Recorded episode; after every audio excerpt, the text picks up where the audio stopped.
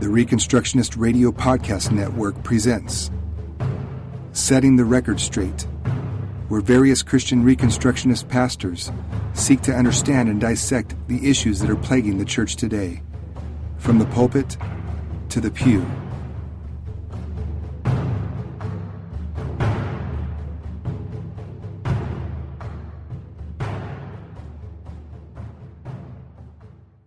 I'm going to share with you kind of where this came from. And now, I have taught over the last few years. I, last few years, I've taught at this conference, which I talked about last weekend because I just come back from it. Um, the last few years about how to defend your homestead from a biblical point of view, but and I'm going to borrow some of that here. Um, interesting enough, uh, the reason why I want to do this, and this is part one, is I've been re- it's been happening on and off for I don't know the last few months or so, and I've talked about it a little bit here or there, but there's this idea out there that the Christian has two responsibilities: to preach the gospel and or and be martyred for Christ. Mm-hmm. It's the it's only two ideas. You're going to preach the gospel and people will accept it or they're going to kill you. But they leave out this aspect because they believe that that there's no other response for the Christian. There's no other behavior for the Christian. There's no other action that we can take. And um, in fact, to the point of calling it sinful to say that you would actually not be willing to die for Christ. Now, to live as Christ and to die as gain. We've heard that what Paul has said on that on behalf of that. But as I as I started thinking about it, in you know, every TV news station, every body's Facebook feed and beyond is just blown up ever since last week with the shooting at a snow school. And I'm not going to even necessarily go this week into talking about that aspect of what's going on there. But I, like I said, and I gave an introduction in a way on the Facebook of what we're going to talk about today. In light of the recent shootings in Las Vegas and the church in San Antonio, near San Antonio, Texas, um, and then the Florida school, um, and the secular response to those type of things, I believe it to be necessary to preach a short sermon series just on this topic, a biblical view of defense, which will take more than just take on more than just a basic defense. It's it's more than just about uh, about guns or defending yourself. Okay, in that sense, um, it takes it means that in everything we do, we set in our hearts and set set in our minds a preparation for how we will respond we talked about um, if you don't determine how you're going to respond to certain circumstances now, you will usually fail in sure. midst of amidst of uh, of the crises or the thing that comes up. And so, um, I'm going to give you a couple scenarios today. We're not necessarily going to talk about the scenarios as much today, but over the next few weeks, we're going to possibly even elaborate on them, maybe take it a little further. But I'm going to put some scenarios up on the screen, okay? And uh, this is for my sake to keep my mind where it's supposed to be. I'm going to give you six different scenarios today. And it's just little readings. Um, here's one. A large scale hurricane has hit the Gulf Coast, spawning large tornadoes and widespread flooding, creating major physical damage and loss of life. You have survived with your family and you have sustained little to no damage to your property, your food resources, or your livestock. One day you notice a man walking up your driveway. He's dirty and disheveled. He's carrying a backpack and has a rifle slung across his shoulder. He has ignored your no trespassing signs and purple markers. What do you do? Don't answer that. Here's a second one. This is a familiar one, but I've heard it a lot more. A nationwide viral epidemic has occurred, killing millions across the nation in major cities and thousands in your rural county. You live in a more secluded area and you and your family have been spared. One day you notice a similar thing. A man walking up your driveway. He's dirty and disheveled.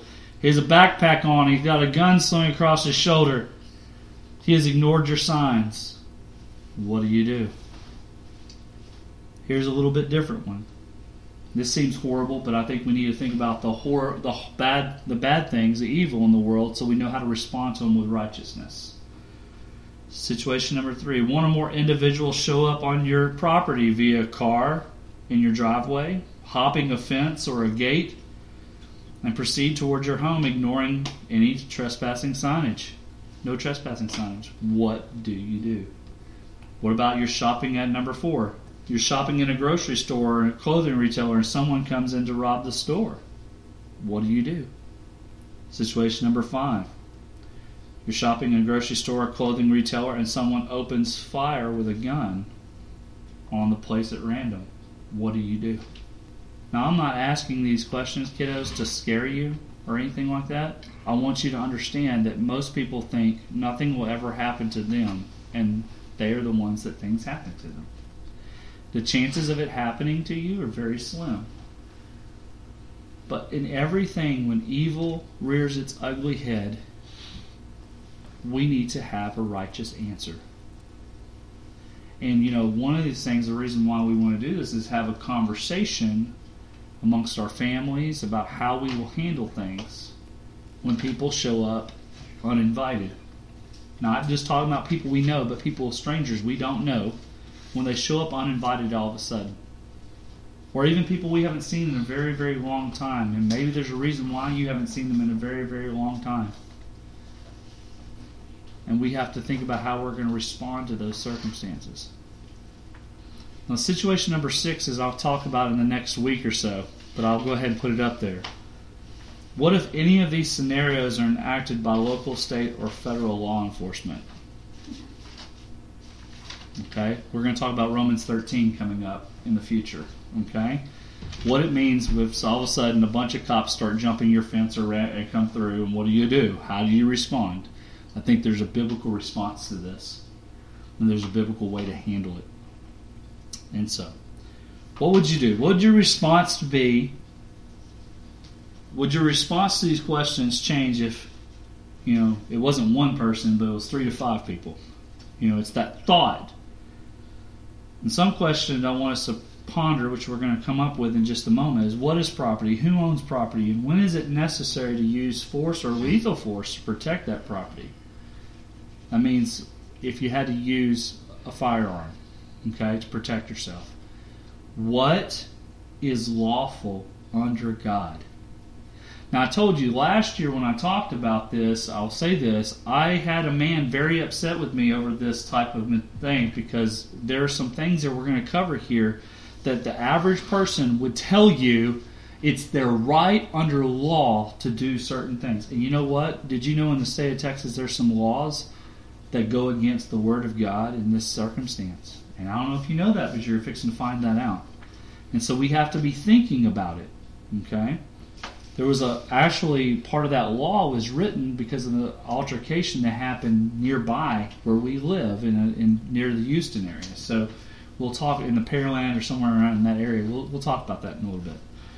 But first thing, your first little thing, we must start with property. We must start with property. Believe it or not, like I said a couple years ago, put some people got in, they got um, introduced to Mr. R.J. Rushdoony on this. So this is where they don't know who this guy is, but he had something to say about it. The biblical doctrine of property. You got it? The biblical doctrine of property is very important for us to understand because it is so basic to the knowledge of biblical faith. Neither man, and especially the state, is the owner of this earth. God alone is. We're going to talk about this. The earth is the Lord's and the fullness thereof, the world and all and they that dwell therein. Not only the world, but we, the people, are God's property, and we are called His sheep. Not a complimentary term. Sheep have no rights as against, as against owners. He is God, the Lord, the Creator, and we are the sheep of His pasture. So we're going to look at those verses of Scripture Psalm 24, 1 through 2. Listen carefully to these scriptures, okay, guys? It says, The earth is the Lord and the fullness thereof, the world and those who dwell therein. For he has founded it upon the seas and established it upon the waters. That's Psalm 24, 1 through 2. Psalm 95, verses 6 through 7 says, O come, let us worship and bow down. Let us kneel before the Lord our Maker. For he is our God, and we are the people of his pasture and the sheep of his hand. Psalm 100, verse 3 says, Know that the Lord, he is God. It is he who made us, and we are his. We are his people and the sheep of his pasture. All right. So, just whether it be according to just according to Psalm 24, 1 through 2, here's A. How according to how is according to Psalm 24, 1 through 2, how is property, how is it defined? How is property defined? It's what? The earth is the Lord's, right? He created it. He's the creator, and we are the sheep of his pasture. We are the people of his pasture. It means he guides us, right? So when you ask how is it defined, it's it belongs to the Lord. Who owns it? It belongs to the Lord. That's the second B. And go ahead and do C and put it up there, Grace, for, for the fun. of it. According to that, why does God have exclusive ownership?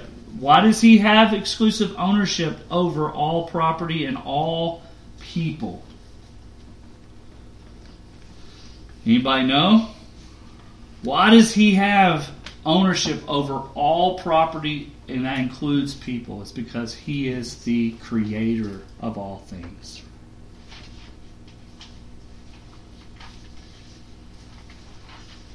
And this is the hard part because someone will say, Well, this is my property. I bought it. I paid the taxes on it. Therefore, don't tell me. Well, I'll tell you real quick. I paid taxes this week on this property because we had to this year. Hopefully, we won't have to in the future. But I had to pay taxes on this property, and I'm gonna tell you, I got we we didn't pay them on December by December 31st or whatever. So they gave us a little thing, and they told us if we didn't pay by the end of this year, that we're delinquent on our taxes, or they would come and they would file a foreclosure on our property and take our property at the end of the year for not paying our taxes. The county did. Now, there's a problem with that. We'll talk about that later, but I'll say this they something they didn't pay for. They're taxing me on, which for for as a resource that they don't own. But here's the thing: it's not my property, and so in taxing me for, in the way that they do, they're not sinning against me; they're sinning against God. So let's look at what Rushdoony wrote just one more time. I think he says property is a test of character if we are stewards unto God and accountable to Him for our use of our wealth, of land, and of His various gifts, we can't assume that our ultimacy can be a legitimate position. We are God's property. We are not our own. He goes on to say, Man, together with his family and possessions, is God's property and to be used for his service and glory. If property is separated from God, it is this then given to man or to the state. Man, the male as a property owner, has been able in history to prostitute his daughters, his wife, or his sons as their master. The state has used man in a variety of ways as cannon fodder, a cow to be milked financially, and so on. Only as God's property can people escape enslavement. Are you interested in Christian education? Would you like to learn how to be a Christian teacher or how to run your very own Christian school with success? The GCS Apprenticeship Program can help. Learn more on our website at gcsapprenticeship.com. Now, Okay, let's think about those those situations I gave you a few moments ago. In light of what you D, in light of what I've taught you, I told you so far, think about how you would respond to those situations that we talked about and why. Now, I won't share what I'm going to share with you in a moment. Is I heard it once from about someone else had said it, but I'm going to share with you another response that I've been hearing a lot, and it's just kind of like they're just a paraphrase or summarized response that I've heard, and especially when it comes to situation one and number situation one and two, where we talked about if it was a hurricane or a big storm, or if there was a a health epidemic, some kind of health crisis in our country. You know, kind of like they talked about Ebola was a health a health crisis, and then there was the Zika virus, and now it's the flu. and it's always something coming up to keep us scared of our health. In those cases, I want you to think about how you respond. Now, person that I've had several people say this, and this is what I get to um, when people think about personal property. The person said, in fear for himself and his family, contracting an unknown epidemic, he would shoot them dead in their tracks. Another man I talked to said he would even go and haul them off and burn them. He said he would not give them a warning shot for he didn't want anyone to know where his family was located. That's scary. What concerns me is I've also heard not only police say it, I've also heard others say that it was it was a right a righteous thing to do, but that's not what the Bible tells us. What has God commanded us is what the next little. I got a couple things here. That was a mistake, Grace. That that that, that scripture reference. Go forward. I mean, what has God commanded?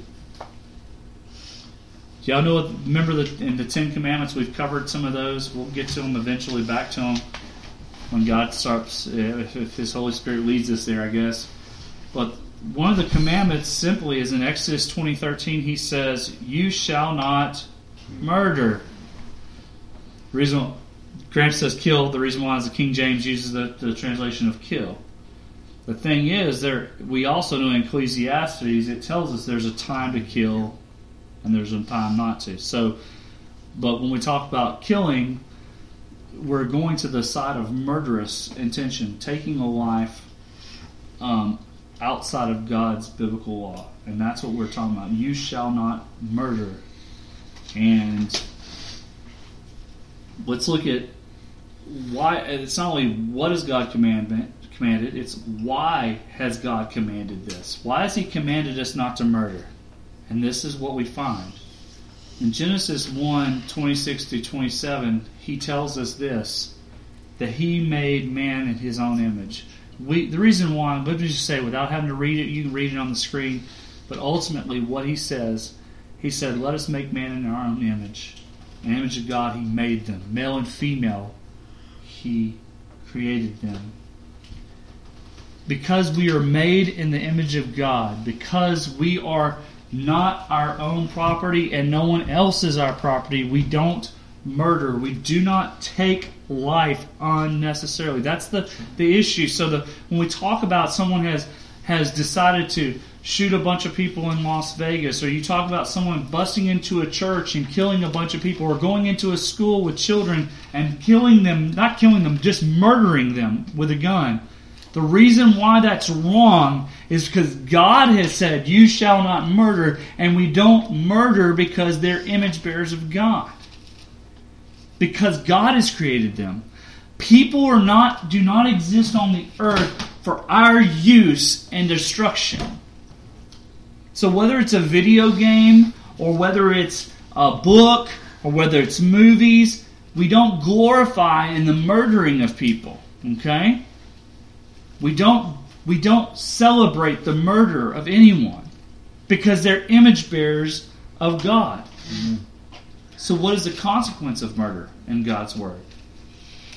Well, even even God told Noah after they come off the ark, he said in Genesis 9, verses 5 through 6, he said, And for your lifeblood I will require a reckoning. From every beast I will require it, and from man. From his fellow man I will require a reckoning for the life of man. Whoever sheds the blood of man by man shall his blood be shed. For God made man in his own image. So if a man murders another man, that, that person is to be put to death. If an animal were to kill a man, according to the law which had not come yet, by this very law that's given here, if an animal was to murder man, to kill a man, they were to kill that animal. Okay? So in that situation there is there is a sense of, of, of more than just uh, just a sense of well I didn't mean to. You can't say you didn't mean to. You can't turn around and go, "Oh, it was an accident." When you have intent in your heart to kill a man, to take the life of another person, that is and, and there's no reason biblically to protect yourself. It's just you're doing it. It's because you're angry, you're upset, you're jealous, whatever it might be. It's still murder. So we talked about what God has commanded, why God has commanded, what the consequences of murder. Well, what about accidental? Remember, that's why I just said this. What about accidental harm or murder? What about accidental harm or what some would call involuntary manslaughter, not on purpose? it has to do with the intention of what you're doing prior. Now, I want you all to hear this because I hear, as a child, you might say, it was an accident. I didn't mean to do it. I just lost control. Well, when you get to a certain place and someone does such a thing as an adult, there are responsibilities for that. When Exodus 21, 22 to 25, it says, When men strive together and hit a pregnant woman so that her child comes out, but there is no harm, that means she caused her to give birth early, and the child comes out and it doesn't die, the one who hit her shall be surely fined, as a woman's husband shall impose on him, and he shall pay as the judges determine. But if there is harm, that means if someone were they were fighting each other and they hit a woman and she caused her to have her, her baby early, and the baby were to die, says here, then you shall pay life for life, eye for eye, tooth for tooth, hand for hand, foot for foot, burn for burn, wound for wound, stripe for stripe. This is where we get the law, for example, in Texas, that if you're drunk and you're driving and you get in the car in a car accident and kill the mother of the ch- and the child or the child in the womb, you have murdered them. They have that. That that's what the that's where it comes from. Without the alcohol, it's considered an accident. It's called vehicular manslaughter. It's just accidental. Okay. As an additional note, I want you to think about this. I find it odd that we have such a law in the state of Texas on the books regarding the uh, when someone's drunk driving and does this, but then we have a law in the books. But when it comes to abortion and willful murder of a child in the womb, we allow both the doctors and the mothers to have immunity, and it's written down they have immunity. So I want you to think about this. What about accidental harm? If it's an accident, then you pay a fine. If no harm is done, no life. That means if you're getting in a fight with somebody and you knocked a pregnant woman down and you caused her to have her baby and nothing happens, you owe whatever those doctor bills are and all those kind of things, those fines. But if you were to knock her down and you hurt her and she were to have the baby and the baby dies, then that's murder. See now just goofing around and getting angry could go for go the wrong way? It's very simple. All right, so let's talk about the the end where there is a law in the state of Texas. I can't remember the name of the law, but we'll talk about it in a second. What if this man or men in the situation had come to steal from you and you apprehend them in the process? That means you catch them in the process of trying to steal from you. Can you kill them? And this is the question that needs to be asked because the word depends has to do with God's law and even a man's law. Man, man's law, our state law, contradicts this. Mm-hmm. So, if in Exodus 22, verses 1 through 4, let's look at it. It says, If a man steals an ox or a sheep and kills it or sells it, he shall pay repay five oxen for an ox and four sheep for a sheep. If a thief is found breaking in and is struck that he dies, there shall be no blood guilt for him. But if the sun has risen on him, there shall be blood guilt for him. He shall surely pay. If he has nothing, then he shall be sold for his theft. If the stolen beast is found alive in his possession, whether it is an ox or a donkey or a sheep, he shall pay double. Now let's listen to this. If you catch a man stealing from you, there's to be restitution for theft. He's supposed to pay. Even if, even if you get it back, you're supposed to he's supposed to pay. Now there's a deal because of the type of animal and its purpose and how much money and all those kind of things, the value. That's why some are five, some are four, sometimes it's double. But let's look at it this way. If someone breaks into your home or property in the middle of the night and you don't know if they have come to steal or to do harm, then guess what? Then the taking of a life is biblically justified. That's what it says. If a thief is found broken, breaking in and is struck so that he dies, there shall be no blood guilt for him. But if the sun has come up where I can see them coming through the window, I know what they're doing, and he's not causing coming to harm me, but he's just coming through the window, and we just shoot somebody dead, or we see him st- stealing something out of our barn or our, our truck or something, and we shoot him dead, according to the law of God, it's murder. We're to catch them. Now, what happens if they, in the broad daylight, try to harm your life or your or anything along that? Can you defend yourself? Absolutely. If it's daylight and you take the life of someone stealing or breaking into your home, it's murder on your part unless they try to do you harm and then under self defense, the life may be taken. So we must think this is the next little arrow. You must, we must think through our actions more thoroughly and most important, biblically. That that last little part in the state of Texas, we have a law that says if you if someone is breaking into your property or into someone your neighbor's property and they've given you permission to watch over their property and and you feel fear for your life, you can shoot them. And that's where that law goes into effect. It, it depends on whether or not in the state of, that's the law of the state of Texas is unbiblical in that aspect. You can't just shoot a man just because you say I fear for my life, and he's standing outside your neighbor's house and he's or he tries to run away. There was a situation where the man ended up shooting the guy in the back, even, and he got away with it. I don't care if someone says I told my neighbor to watch my property, and my neighbor says you know, we can stop it, we can try to apprehend them, but unless that person comes to cause you harm, we have to be careful about how that law is represented, especially when it's more important for us to think biblically on these matters. What if the man or the men, and I want you to think about this, we, that scenario, we had a crisis situation, we had a hurricane or something, and it's been two weeks. Y'all, we were there, right? We knew the flooding and all the issue that was going on, or maybe there was a health crisis or something and all of a sudden, this man or these or men had traveled 20 miles or more by foot looking for food or clothing or medicine or help in general. What if they had just done that? Think about it.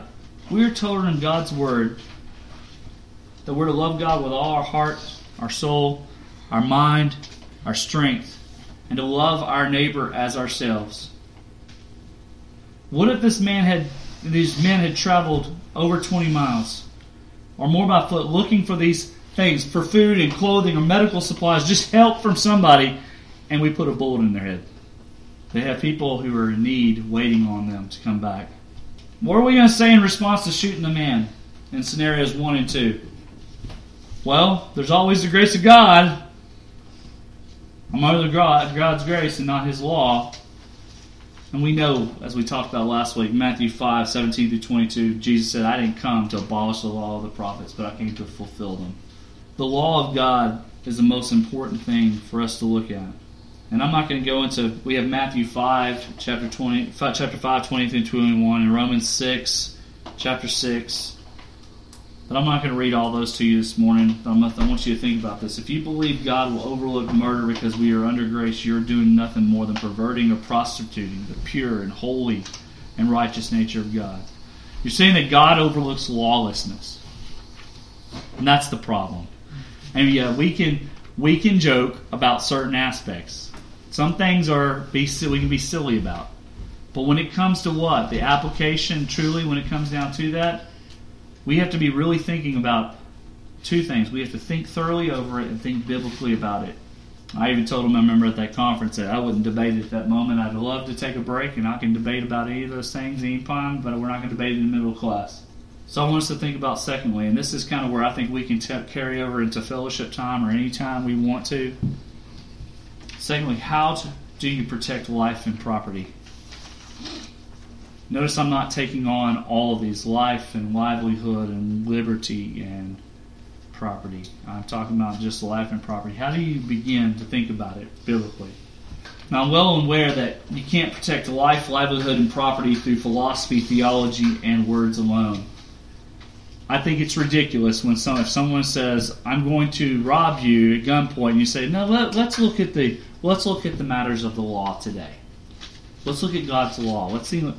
You know, when someone starts quoting something, or you know, what would Confucius say? I don't really care what Confucius would say. They want your money. They're not going to debate with you during that time. So I understand that it's not just a theological point. That's why you have to have determined in your heart and your mind and, and ready for application what you will do when certain circumstances arise. Luke 22 tells us, Jesus said, When I sent you out before, when he first sent them out the first time, he sent them out with no money, nothing. He said, I said, Yeah, no money bag, no knapsack or sandals. Did you lack anything? They said, Nothing.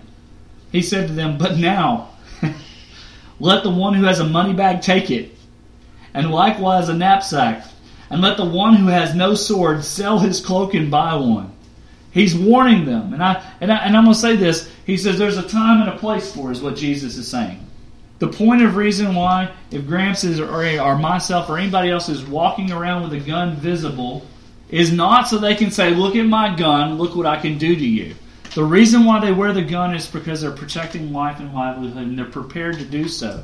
And they're also look at it as a personal responsibility. I believe as Christians, as a personal responsibility to protect the life of others and livelihood. It's first to take care of our, ourselves, our families, and others at that point in time. Mm-hmm. It's not a joke. It's not just a here, look how bad I am and I can kick your butt kind of thing. It's not. It's about it's about an attitude a godly and righteous attitude. I don't think it's necessary for us to tell others about what guns guns we own or licenses we have or certifications. You don't have to run around and say, "Oh, I have this license or I have that license. I have these guns at home." And it's best to not talk about what you have, because in times of crises, people might come and try to borrow them against your will.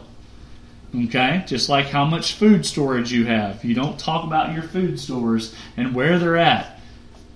God gives us some some discernment there. And I'm not. I even back then I told him I'm not going to suggest what firearms people should have. I don't those kind of things. But I, here's the thing: we must a we must take time and plan well. Think about what are some things. Think about this for yourself. What are some things you can do personally to take the time and plan well? I would tell you this, it's, but it's not always so. So it's a little thing. If y'all just keep it ready to, to make take notes, it's going to be kind of one of those things. Good fences and hedges make good neighbors. That means good fences and things that block the view of others. It helps neighbors know where determined lines of property are, so they're not guessing. You know, one of the biggest feuds over in East Texas is is who owns what piece of property, and what how far that piece of property goes. And people will say that. You know, one of the things, and it's everywhere. But I want to say this. I know in East Texas for sure. But the main reason why is there's no fences. You know, most people don't know this, but most of Texas before the Germans came and settled, it was just wide open property, and so it was kind of like a, a cooperative or ranchers. People would release their animals. That's why the branding was so important. Is they would brand their cows and let them go. And so they would know who belonged to whom, which animals belonged to a certain ranch. When the Germans started coming in and coming in, they started building fences. That's the primary reason why. They were fence builders. They they knew this is this is this is my property. This is where I go, and I don't go without your permission. I don't go over that fence. I don't go beyond this area. They, they knew limitations. They were so used to whether it be that type of you have this little home, and this is my little backyard to larger pieces of property. But they, they built stone they built stone fences. They go take all, all, the rocks that they would dig out of there trying to uh, to to start their agriculture and build and plant crops. They go in there and there's all this. And if you go to Central Texas, there's rocks everywhere. And as they were taking the rocks out, they just kept building the fence the the rock fences higher, rock walls. Mm-hmm. And that's why you'll see them still to this day. Okay, so fences and hedges are ways to say this is my area that God has given me to be a steward over. This is where your area stops, and this is where mine begins. Helps some confrontations unless someone decides to build a fence on someone else's property. I always say this, and this is another thing we ought to arm ourselves wisely. Jesus told them the first time he was sending them out as wolves, uh, as sheep among wolves. The second time he sends them out, he tells them to buy a sword because he said the wolves are coming for you. so he, he, he knew in one way he was sending them out at one time. If people won't listen to you, you dust your feet off and you keep on going. The second time he sends them out, he says you need to be ready to defend yourself and you need to be ready to know that you won't have a place to lay your head. So now you need your knapsack. Now you need your money because people aren't going to provide for you in certain circumstances. What was he talking about? He was even talking about the persecution of the church that was to come. When we talk about arming ourselves wisely, I mean, we all in this room, all, all of us would know that you you um, a deer rifle won't help you at short range, and a pistol doesn't help you very well at long range. There's a difference. To understand that sometimes things come at you close quarters and sometimes they're far off. We know that God, I, I believe if we're going to take and we're going to have a firearm, should we be proficient with it? Should we know how it works? Should we know how to use it? Should should we just should we know how to handle it safely? We should know how to store it safely when it's out of away from others, and, and where you know things that God has given us a responsibility. If He takes seriously the way people built their houses, and He told them to build little little uh, ledges or little fences around the top of their roofs so people wouldn't fall off. If He takes things that seriously, you think He'd take seriously how we take care of our firearms and what we do with them around others, especially that don't know what to do? Yes, I've put on here. I think our entire families need to be trained to use different firearms with proficiency. They need to be able to protect themselves. Can we always be there? We talk about just someone coming visiting y'all's property this week, you know, coming to y'all's property to, to do an inspection or something along those or appraisal. And when those people come onto your property, you don't when you don't know who someone is, it's not always the best thing for everybody just to run out and greet them because you don't know who that person is and it, you know sometimes there's a time when you don't know if you should answer the door. And so you have to determine that for yourself. And if you are going to answer the door what how you are going to do it? If you're going to go outside how are you going to do it? If a stranger comes walking up the driveway and there's no vehicle that comes in the driveway how are you going to respond? And it's not about scaring it's about what? Being prepared. It's about knowing how to react so that we can what love God with all we are, love our neighbor as ourselves, but also protect the life and livelihood of our family. You ought to be used to carrying your firearm when you're on your private property or whatever. I told somebody, I said, I don't, I, whether I have a license or not, being used to the weight of the gun. My gun weighs more than anybody else's handgun, and I'm used to wearing that handgun. I'm used to when I, I know when it's not where it's supposed to be, um, I know I, I, know the weight of it. I'm used to doing it, and I can work around my property with the, even though my handgun is, is heavy. I can do those things because I got used to it. I know how to draw it. I know how to take it. I know how to get. I mean, so use it. I carry not. I would carry pocket knives. Graham Sport laughs at me because the other day he turned around. and I had two utility knives and two pocket knives on me. That's just because I had two utility knives. But I always have two pocket knives, and I was always taught if you something happens and you drop one, you have the other as a backup but understanding how to do, you know, you know, you know how y'all's dad, if y'all jokes around, just you know, play fight and do all that kind of stuff. Learning basic self defense of how to get away, how to protect yourself. To get away, did you know that's the number one thing? If something happens, the number one thing we ought to try to do is to get get away, to get to safety. It's not that the first response isn't always stay and fight. Mm-hmm. Okay the first response is how can we get away to safety? So because we prefer everyone to come home, and, and that's the most important thing. So basic say I know all these things. Grace, you could probably put them all up there. Have a plan for what you're going to do if a stranger, an uninvited person, comes to your property. And everyone needs to know, even down to Lydia, little Lydia. She needs to know where she needs to go if some stranger comes. Okay? You shouldn't you know we don't it's the same thing for us. I mean i don't if we leave the house i don't care if it's a policeman in a uniform i don't want my kids answering the door. The reason why is we don't know that it's actually a policeman. Okay it's just because someone has a badge on doesn't make them a policeman. And then there's other things that we can do. If you go to put one more up there b i think. We can things we can do locally or communally. We know our neighbors y'all gotten to know y'all's neighbors. You had to find like-minded people, make plans together, create. Well, we're kind of away from this. Pre- the prepper or preservers groups in your area, but to gain skills and support, so you know that you have in case of a crisis or anything like that, you have others to count on. And then find other ways to communicate besides cell phones because we know that they don't always work. We were lucky during the hurricane that our cell phone signal that we never lost it. And that's a pretty amazing thing because I've been without it before. So why would I? This is just a laying a foundation. Because the one thing that I want us to understand before we move forward, before we do anything else, of how you address protecting lively, life and livelihood, property.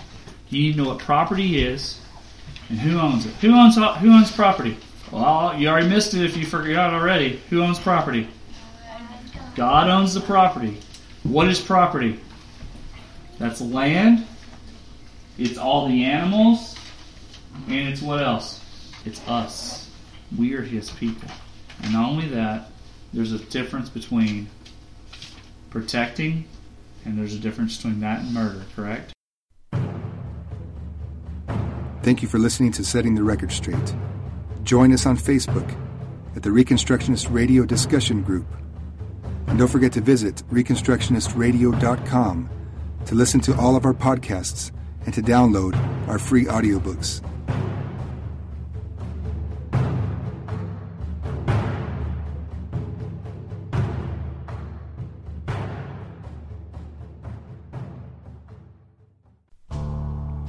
The Reconstructionist Radio Podcast Network brings to you a complete lineup of podcasts where you will hear practical and tactical theology.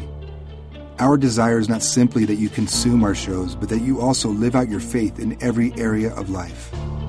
We can talk all day long about these things, but if we fail to put them into practice, then we fail as ambassadors of Jesus Christ our King.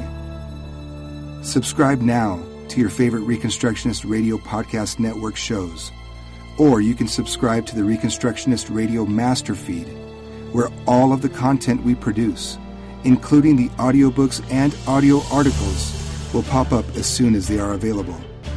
And don't forget to visit ReconstructionistRadio.com to volunteer as a narrator or to partner with this ministry financially. May the Holy Spirit stir you into action for Christ and His kingdom